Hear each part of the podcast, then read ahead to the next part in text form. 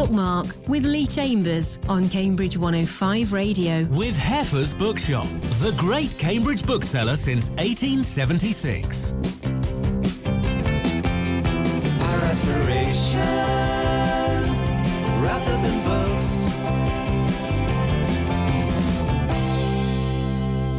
Hello, and welcome to Bookmark. This is the show that talks about books and writing with a local slant. Our featured guest on today's show is Jim Kelly, writing as J.G. Kelly, talking about his latest novel, The Silent Child. We'll also hear from Dorothy Koomson on her new emotional thriller, My Other Husband. And John Phelps talks about his latest crime novel, The Vulcan Who Got Into Print. We'll give you a proper introduction in just a moment, Jim, but first of all, welcome to Bookmark. Thank you. It's lovely to be here. People might know you principally as a crime novelist, but this is, as we'll hear, a very different kind of book.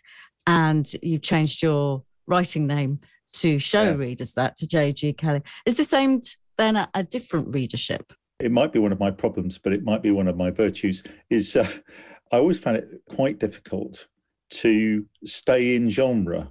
So whenever I was sort of writing the books, sometimes they kind of sort of set off in a slightly sort of different direction, and I'd have to kind of either pull them back or.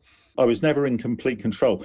I've always really admired those um, crime writers who can sort of produce 25 books in a series in which the characters always stay exactly the same and there's a nice different plot in each one. I've always struggled to do it. Something kind of sort of takes over. And The Silent Child, the, the latest book, I mean, I never set out to do anything. I just set out writing it and it turned into something else. And it is a crime novel in a sense, but on a bigger canvas, isn't it? And the clues and the investigation is bigger. So the crime writing skills were the ones you used, I'm presuming, still. Yes. Yeah. I mean, there, there are some in there. I mean, I think it's the real challenge with The Silent Child, you know, is that the historical background it's drawing on is, is the Holocaust and the Second World War. The huge elephant trap here was if I'd written the book and simply used those as kind of a backdrop to a story, the only way that I can really justify being in these places is to make sure that the plot really springs out of those events. You know, the people are motivated by the kind of feelings that, you know, I think that they might have had at those times. So it's not a sort of crime novel dropped into a different time. It's it's a book that grows out of that time. But there's a murder in it. Unfortunately, you know, there are eight million murders in it, and that that's the really tricky bit. But it's not completely unheard of the idea of focusing on one loss, one murder against the backdrop of hundreds of thousands. It's sort of the way we are as human beings. We sort of pick up on the individual and then lose the kind of historical breadth behind it. So, yeah, I wasn't really in control, is the short answer. Uh, well, and yes, it's set against the Holocaust. So, a trigger warning we should give. We will be talking about Yeah. concentration camps and the Holocaust in today's show. But before then, let's have your first choice of music Puff Yes. the Magic Dragon by Peter, Paul, and Mary. Why Yeah. this one? I love it. I think it's a perfect piece of music, and it really reminded me of children's favourites that used to run on a Saturday morning. It's beautifully written.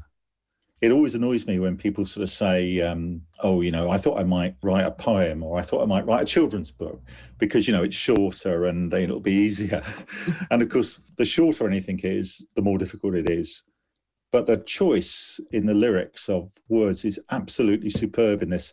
The main character, little boy, is called Jackie Paper. You'd have to go a long time to find a better name for a children's hero than Jackie Paper.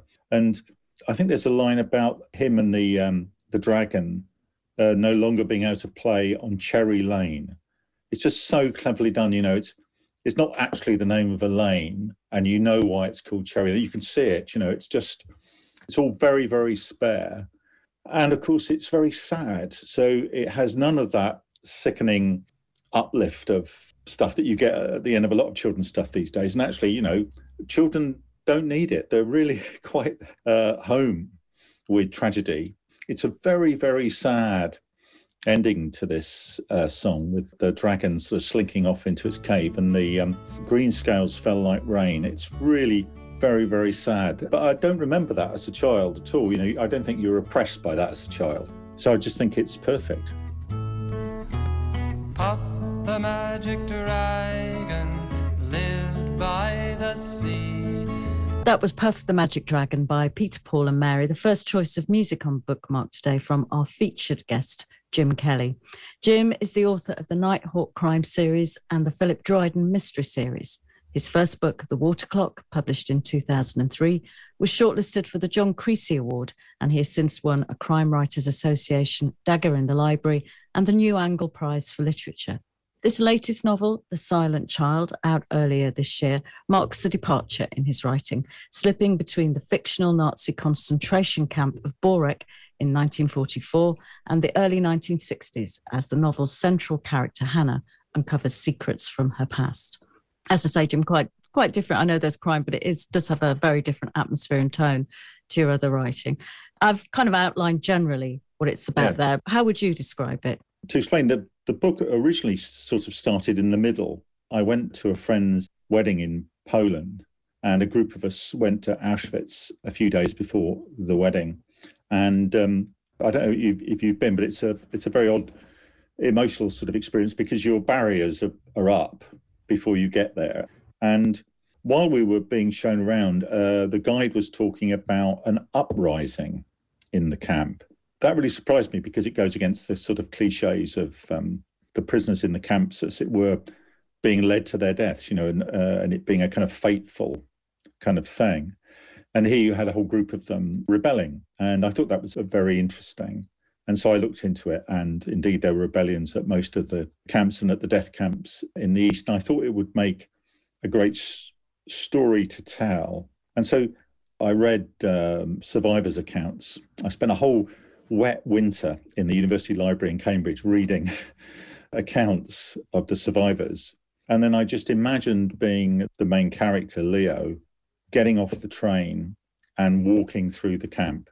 That's all I wanted to do. So I just wanted to write a book that was him going from there to there and there being some kind of story which would fill up the gap. When that was finished, a few friends read it and I thought everybody thought this is a story worth telling, but there's something wrong it was a good friend of mine actually who, who really put his finger on it. He read it and said, um, What right have we got to be there as a reader and why are we there? Because otherwise it's just us looking. I thought that was a really good criticism. I thought, well, what could happen is that someone survives the camp, which is my main character, Hannah, but she can't remember anything about it and she can't remember what happened to her family. And so I then, as it were, started the book again with Hannah, who survives the war and is brought to the Fens. In fact, and believes her family is, is um, perished in the in the um, camps. And then one day she gets a letter, anonymous letter, saying that her father is alive. And inside the letter is uh, is a small Oh. chess piece. This As a particular- knight, yes. Yes. She knows that this is something that was made for her by her father. So she sets out to find out what happened, while at the same time we flip backwards and forwards to the camp and see what actually happened. And then the two storylines then come together. But the key thing is she has a right to know what happened. Therefore, that justifies the other thread of the book. And I think once that sort of happened, I, it seemed to work. The real problem, which I then, then discovered, was you can't have two threads to a book which tell the same story. You're just repeating yourself from either end. And so the journey to the end is very different in both threads. They kind of investigate different sort of sides of the story. Hannah has to travel to Berlin with her, her lover Peter, which is where most of the surviving witnesses are and where the paperwork is. And, and so they begin to uncover what had happened to the camp and soon discover that someone wants to stop them finding out what happened. And the thing about Borek, the camp, is that it's caught in a particular moment in time, which is when the Russians are arriving, the Germans are fleeing. You put those two things together, and you've got a kind of dramatic space in which everything can sort of happen quite quickly. It really just sort of grew in lots of odd directions. This book, I mean, it, you know, it's been ten years since I started writing it. I really didn't think we'd ever really get it published because I, I didn't think anybody would sort of see what I was trying to get at, if you know what I mean. So I was really lucky in that. So I'm completely amazed that it's been published. and what, what an astute friend to make that observation because the issue about books about this time period is they are going to be interrogated more closely, aren't they, Yeah. as to to why we're there, what makes this story different, what Yeah. does make this story different for you? Why does this story need to be told, given there have been so much written? Well, I suppose the, the book's big idea is that actually this comes. Somebody asked me. uh, We were. I was going to write a book set in the American Civil War, and I remember thinking, uh, can I write a scene set? And I thought, well, yeah, I could do that. And I thought, well, how can I do that? I've never studied the American Civil War, and then I thought, well, it's because I've read The Red Badge of Courage or Andersonville, or you know, I've seen films, and so my real memory of that historical event is almost entirely based on art, based on books and pictures and films. And it seems to me that is actually how we culturally really remember something, if it's in art. And Hannah, the main character, is, is an artist. And so it's about how art can make us remember things which might otherwise get forgotten if they're just seen as sort of history. So that was sort of the big idea. And also, to some extent, I felt that if you created these characters and put them in the camp and, and literally, you know, I was inside Leo, I was the father, and kind of imagine and go through that, you're a witness. You are witnessing. You're another witness who's saying this is this is what happened. I do think that we've probably got to a point now when art can help tell the story of, of the Holocaust. But I completely understand why there was a period of a long period when that wasn't a good idea because the facts weren't established or people denied the facts. But I think it's firmly lodged in this kind of historical memory. So I feel all right about writing about it like this. But I think you've got to be very, very careful and examine exactly what you're doing and the extent to which you can say something new. It's very odd that something that's fiction somehow makes you believe even more in the reality it's based on. That makes any sense. So the very fact that I can make fiction out of something implies that it happened.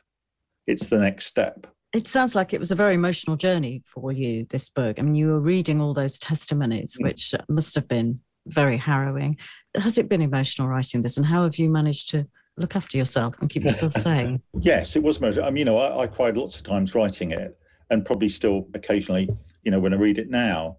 But I suppose I thought it was important, and I wanted to believe in the characters. So for me, that the real people were Leo is sort of partly me anyway. I mean, I've got a daughter, but I mean, I don't think my daughter is Hannah, but I can understand what that relationship is. So that they're real people for me. And of course, Hannah is a survivor. And I think that by the end, end of the book, there's senses of you know, redemption and some joy in there as well. So it's not entirely uh, focused on death. But the problems with writing a book about a survivor is that they get between you and the people who died, which is actually the, the truth. And so I sort of had to bring the dead constantly in. And in fact, there's a sort of recurring image of the um, the dead following Leo and the family around the camp. They're always there. And of course, Hannah's motivated by the guilt of the survivor. You know, she's she's constantly asking, "Well, why am I here?"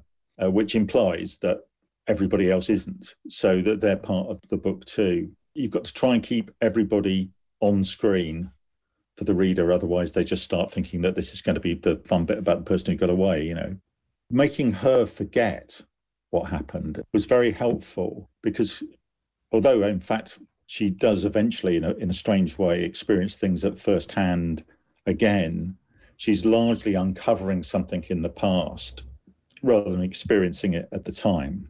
And leo the the father is, is a very phlegmatic sort of character and um, he deals with it probably the, exactly the way i would have dealt with it and probably the way that an awful lot of people dealt with it which was just thinking how do i live through the next half hour? How do i keep, in his case, his children happy? How does he keep some kind of sense of hope going? So there's this constant thing of actually not telling the truth because they, they can't tell the truth. And so everybody's bound up in this thing of not really saying the truth out loud because that would be, it's too much. So, and I think that's a real emotion, you know, it's, I think it's true. my agent at the time said, you know, if you, if you concentrate on just telling the truth, it'll probably work. Well. Well, I mean, you say you Yeah. cried. I cried at the end of it as well. Thank you, Jim. Let's stay with emotions uh, for just a, a moment longer. Dorothy Koomson is an award winning global best selling author whose novels include the Sunday Times bestsellers The Chocolate Run, The Ice Cream Girls, and My Best Friend's Girl. Her books have been translated into 30 languages and sold more than two and a half million copies in the UK alone. Her latest, My Other Husband, came out in August. And when I spoke to Dorothy, I started by asking her to tell me what the novel's about. My Other Husband, it's about a woman called Cleo. She's actually in the middle of a divorce from her husband, who she clearly still loves.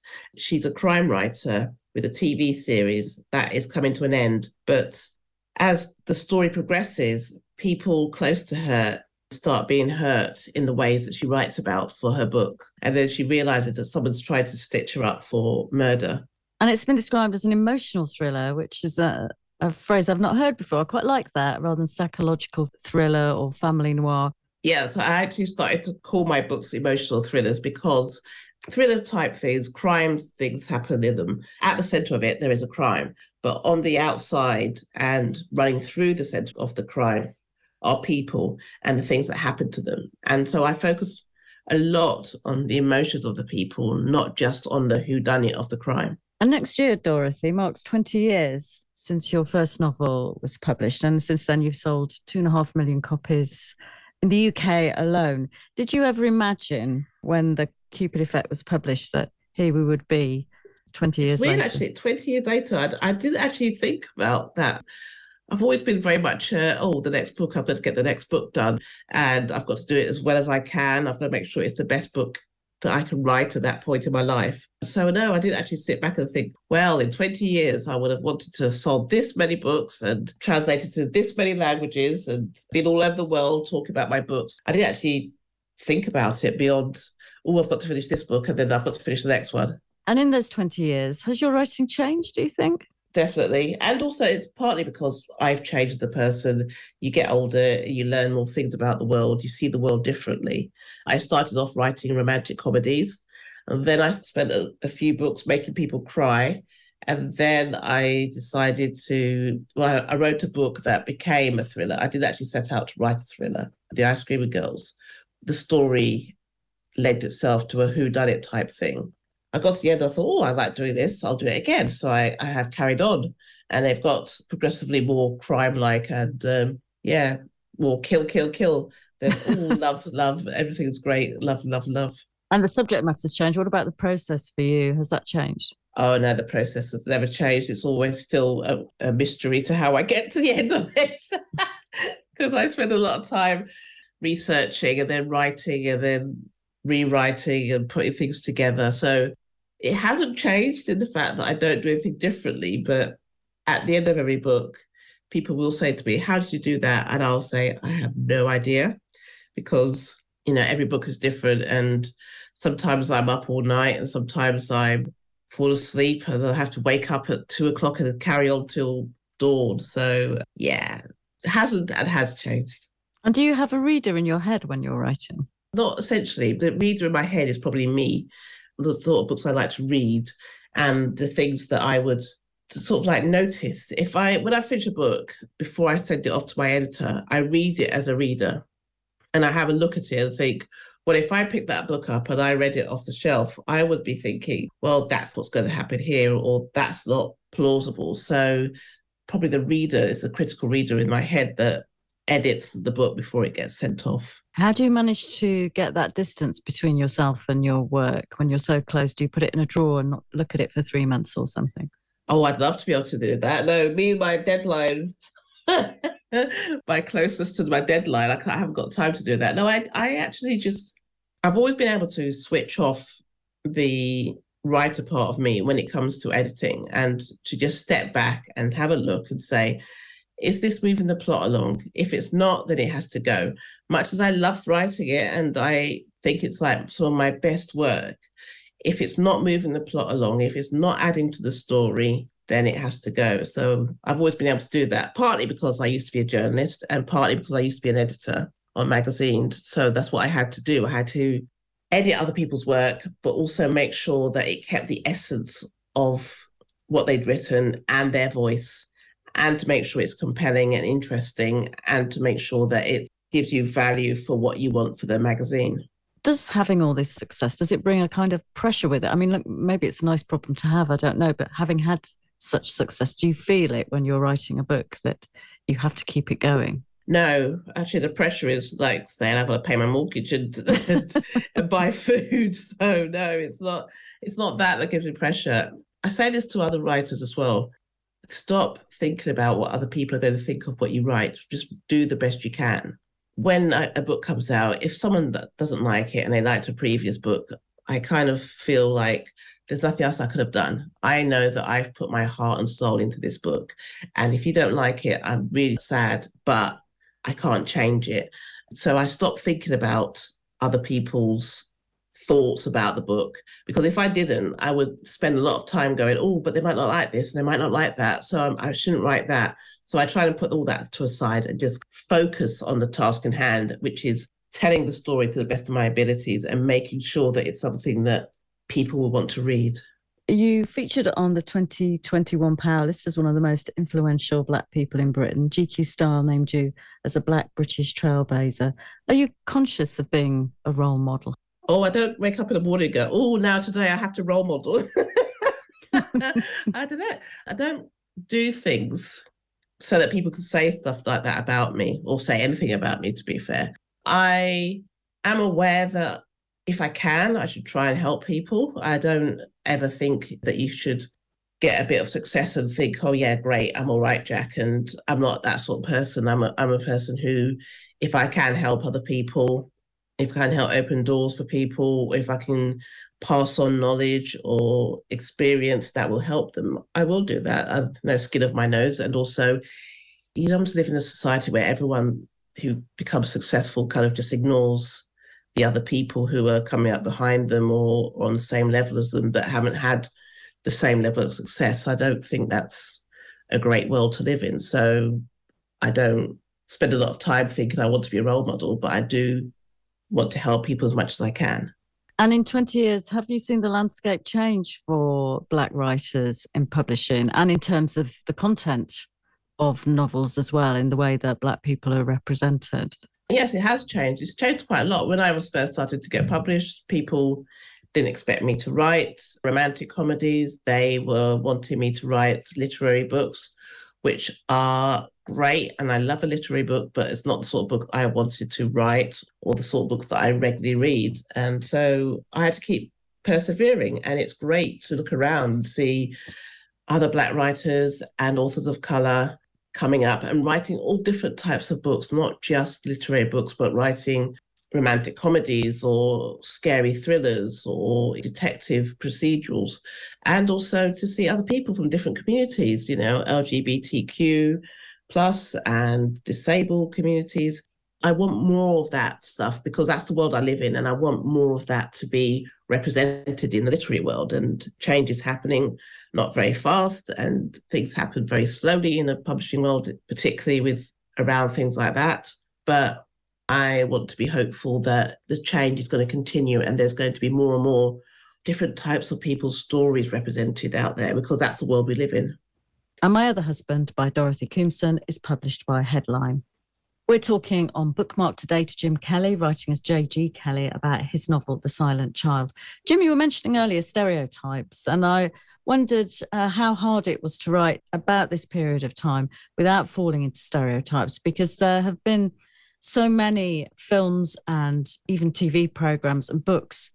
The stereotype instantly springs to mind yes. on both sides of the equation and must have been there for you all the time. Doesn't mean they weren't real, these stereotypes, yeah. but by playing into it, it makes it have less depth. Yes, that's right. Often I, I've found that, you know, if I create a character and it goes really, really well, and I sort of have my lunch and then come back and then I realize, because all I've done is just pick a cliche off of the shelf.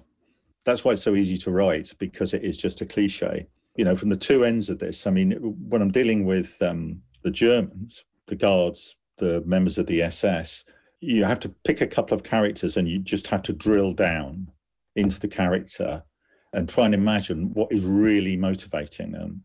What is the truth at any any particular moment?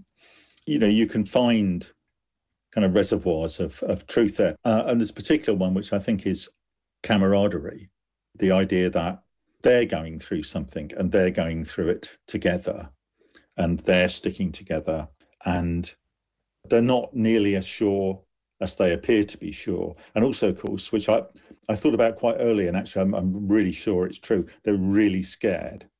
And so that sort of underlying suppression of fear as well. There are stereotypical characters within it, and uh, you know they're the dangerous ones. They're they're the psychopaths. You know I don't shy away from those, but they're just they're not particularly interesting as characters. You know, a psychopath is a psychopath, uh, and what what you want is the kind of nuanced character. The easy thing with Hannah was I didn't realise this was a stroke of genius. The uh, is that if you start if you grow a character literally from a child, that's a really big help because you, you haven't just met them as a cliche you've taken them from one place and brought them into another place. That helped a lot. And I didn't try to do any of the things that would have led me into cliche. So she's actually brought up as um, as a Catholic by the Polish family that sort of takes on. So the religion comes into it later, but early on I could keep that to one side. And she has very little idea of, of her own background. I mean, she's actually just a placeless person. And then she kind of grows in to the character, which is where the cliche should be. But she can't be a cliche because of where she's come from. So that sort of helps. Unfortunately, you know, it's just it's just true that the interesting characters are are the people who are struggling. So if you, if you can find people struggling in any situation, then then you've kind of broken up that cliche, I think. And in terms of making it real, you we're mainly in Hannah's head and we're sometimes in Leo's head, but we yeah. also go into the heads of the other characters. There's an omniscient flavour yes. to it as well. Was that to give us an insight into what these characters wanted, what their inner lives were? Yes, I think I think you have you have to go in to really get to that point where they're they're actually struggling.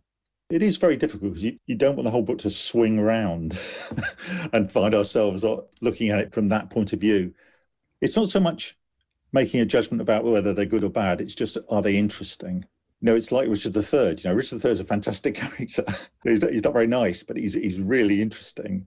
Part of the book is set in Spandau prison in um, in Berlin. One of the people uh, in prison there was Speer, Hitler's architect. And he survived Speer and, and was perfectly sane when he left. And one of the things he did was he he imagined that every year he would have a two week walking holiday and he would get all of the maps and work out what he would do on the two week walking holiday. And then when it actually got to the start of the holiday, he would there was a courtyard at Spandau where he was allowed to walk, and he would go and he would walk the bits of the walk that he should be doing on that day, and then go back to his cell and look at the maps and think about what had sort of happened. And and you know that's fantastically interesting, and it's a really good way of him dealing with that. It doesn't make him good or bad; it just makes him interesting. I think so. It's finding those really kind of human details, differences about people. I think most of the people who are straightforward evil, I'm afraid, are probably quite dull. They're not the interesting people. And I, try to keep them to one side. They're necessary. The whole of the Nazi apparatus would not have worked without them. But they're not the interesting bit of it. The interesting bit are people like Joel, who is actually a good man but for lots and lots of different reasons can't do anything about it. well, let's hear your second choice of music now, Jim, which is John Taylor's Month Away by yeah. King Creosote and Jon Hopkins. Why this one? It's part of a, an album, Diamond Miner, which I think won the Mercury Prize. It's it's a fantastic piece of music. It's got a kind of continuous tone and it's got a lot of ambient sound behind it. Like there's a lot of songs where you hear like a fire crackling or voices in a house I think it's got an overwhelming sense of place because of that. You know, you can smell it, you can hear it, and the music is kind of laid on top of it.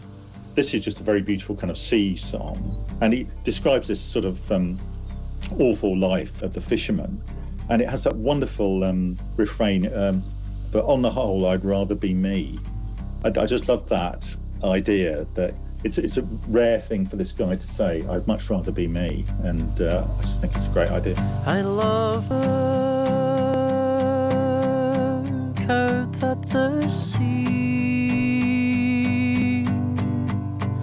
from the swing park here at Rimby Beach. Today, John Taylor away.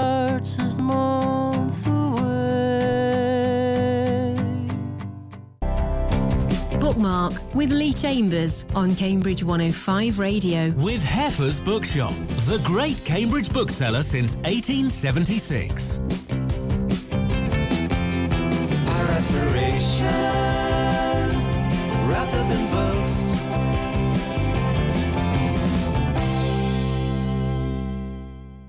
And our featured guest on today's bookmark is Jim Kelly, writing as J.G. Kelly, talking about his novel, The Silent Child. Jim, you mentioned earlier about the period of time that the 1944 part of the novel is set in, Yeah. this period of transition. And the 1961 part of the novel is also a fascinating period of time, which is set, some of it in the Fens, but some in Berlin at a crucial point in that city's history. So both places are in this moment of change. If you want your characters to look sort of dramatic and you want them to be able to say that kind of heightened kind of language that people use when they're in a drama, you've got to put them on a stage. So, you know, deliberately set it in 61 because that's when the wall goes up. And then I had to sort of get the plot around that idea. But I was very happy doing in Berlin. I've been to Berlin a few times. I, I went because I was a reporter. I went with the army in about 78 it was amazing actually because I mean I really liked East Berlin. I mean I didn't want to live there, but I really liked it. It was all noir. It was all grey.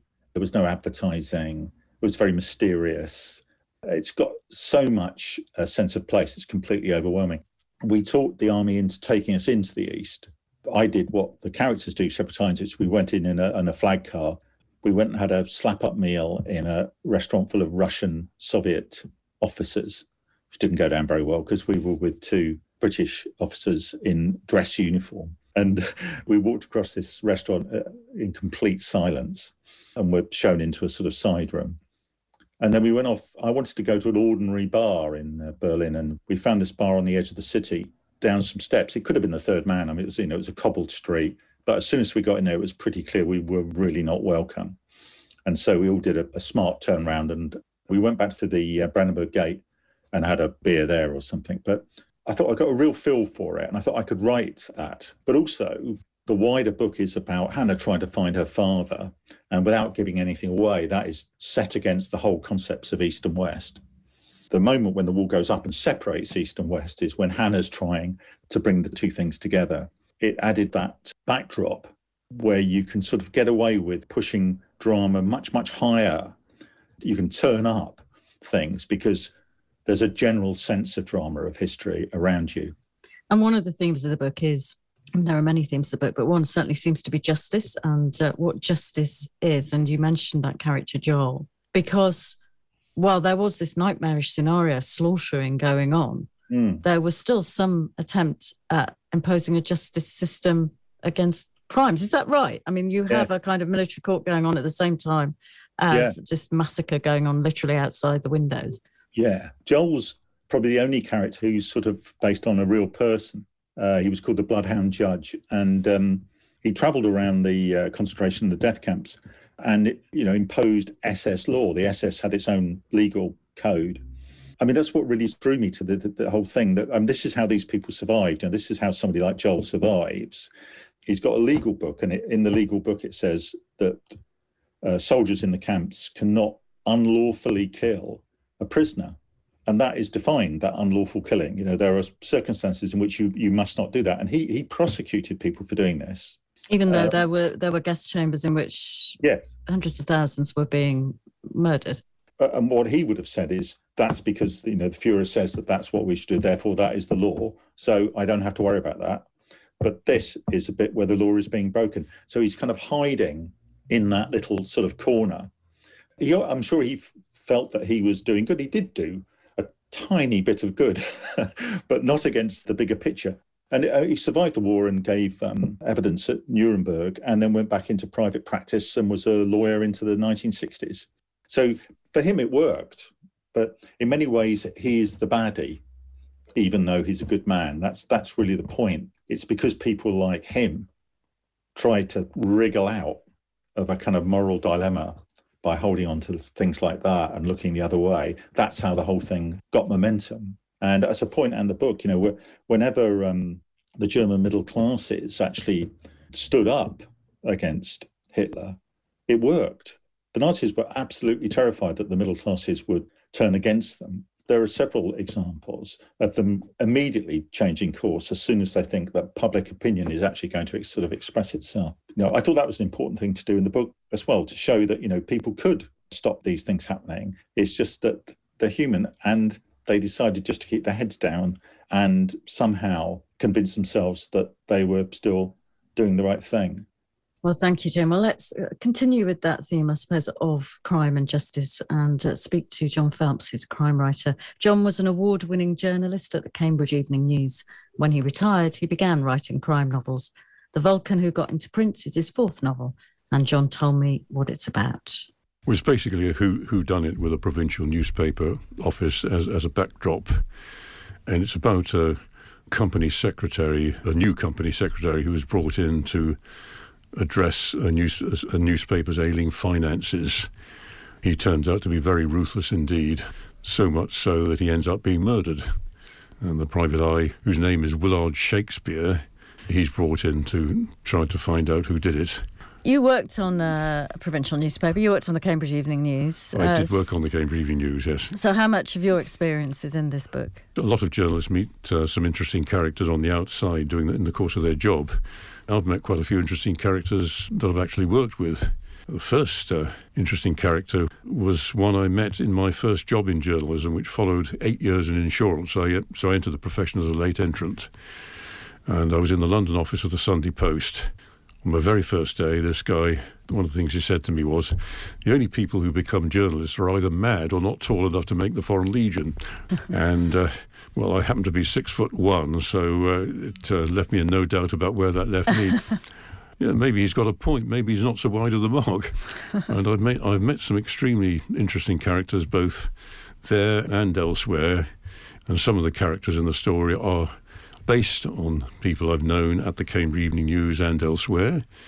And some of the incidents that occur in the book are based on incidents which uh, I've either heard about or witnessed. And this is a, a crime novel.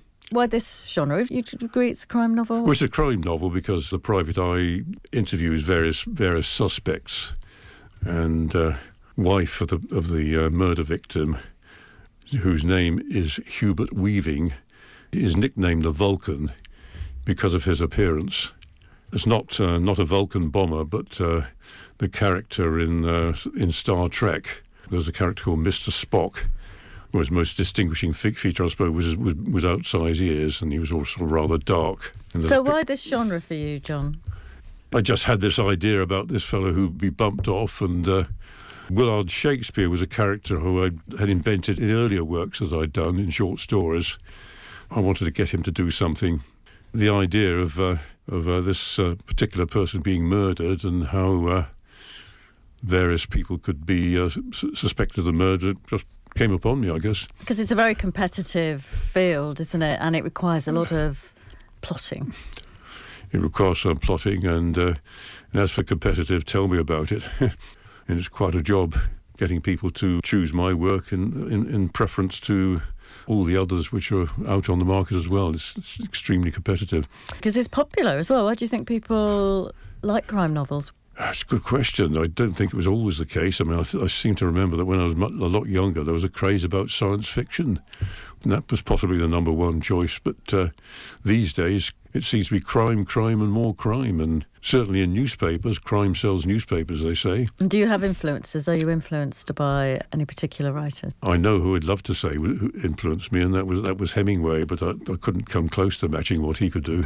He's a very spare writer as well, and I, I guess with crime writing, you can keep that spareness, but certainly there's got to be an intricacy of plot. I hope I've uh, measured up in that respect. What's next for you? What are you planning to do after this? Well, I've got a collection of short stories coming out early early next year, but also there are a lot of characters who I've come across, and I, and I realise I haven't I haven't written about them yet. For example, on the Cambridge Evening News, um, there was a character, a rather straight-laced film critic, having seen a, a rash of X-rated films. He wrote in his column, "I'm absolutely sick and tired of having all this sex at the cinema." A couple of days later, a member of the public wrote in asking where he'd like to have it instead. I think you'd be hard put to make that up, to be honest. And I know you won't mind me saying, John, that you're no spring chicken. You're in your 80s, if you don't mind me saying. I know you told me earlier. So, I couldn't. I couldn't give a monkeys. Who knows? I'll be. I'll, I'll be 81 in about five or six weeks. and you're still going. You're still writing. This is still a, a passion of yours. You still feel strongly. I can tell about these characters that you've created. Yeah. It's, uh, yeah. I hope time won't run out. And this character that you've got, Willard Shakespeare. Are you planning on including him in future novels? Probably I'll include him some somehow or other. Yes. Um, I belong to a group of um, short story writers. Um, sort of to do with the U- U3A, and we were encouraged to make up characters with certain names. I ended up with with Willard Shakespeare, and I've got him in one or two in one or two stories. And The Vulcan Who Got Into Print by John Phelps is published by Troubadour. We've been talking on Bookmark today to Jim Kelly, writing as J.G. Kelly, about his novel, The Silent Child, published by Hodder and Stoughton. Jim, what's next for, for you? Is Jim Kelly coming back, or are we are we sticking with JG for a while? we did the JG. I mean, it, largely not, not because we were sort of changed from crime thrillers to historical novels or whatever you want to call it. It was largely because of the content of the book. I didn't want anybody who'd read my crime stuff, especially the historical crime stuff, just picking it up, thinking it was another one of those, and I'm just going to sort of go into it. So we kind of needed a clear sort of signal. Yeah. So the next book's called um, The White Lie, and it's um, historical fiction. It's about Captain Scott, and a diary is is discovered which reveals that the story that we've got of Scott is not true, and that somebody tried to murder him, and the person who's trying to find the truth is living in 1969 in Cambridge, uh, at about the same time that the Apollo 11 lands on the moon.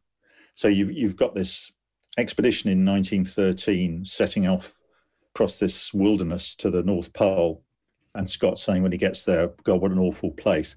And you've got Apollo going off to the moon, and Buzz Aldrin saying, was it magnificent desolation? What an awful place. So the idea is to try and get these two expeditions to kind of mash up.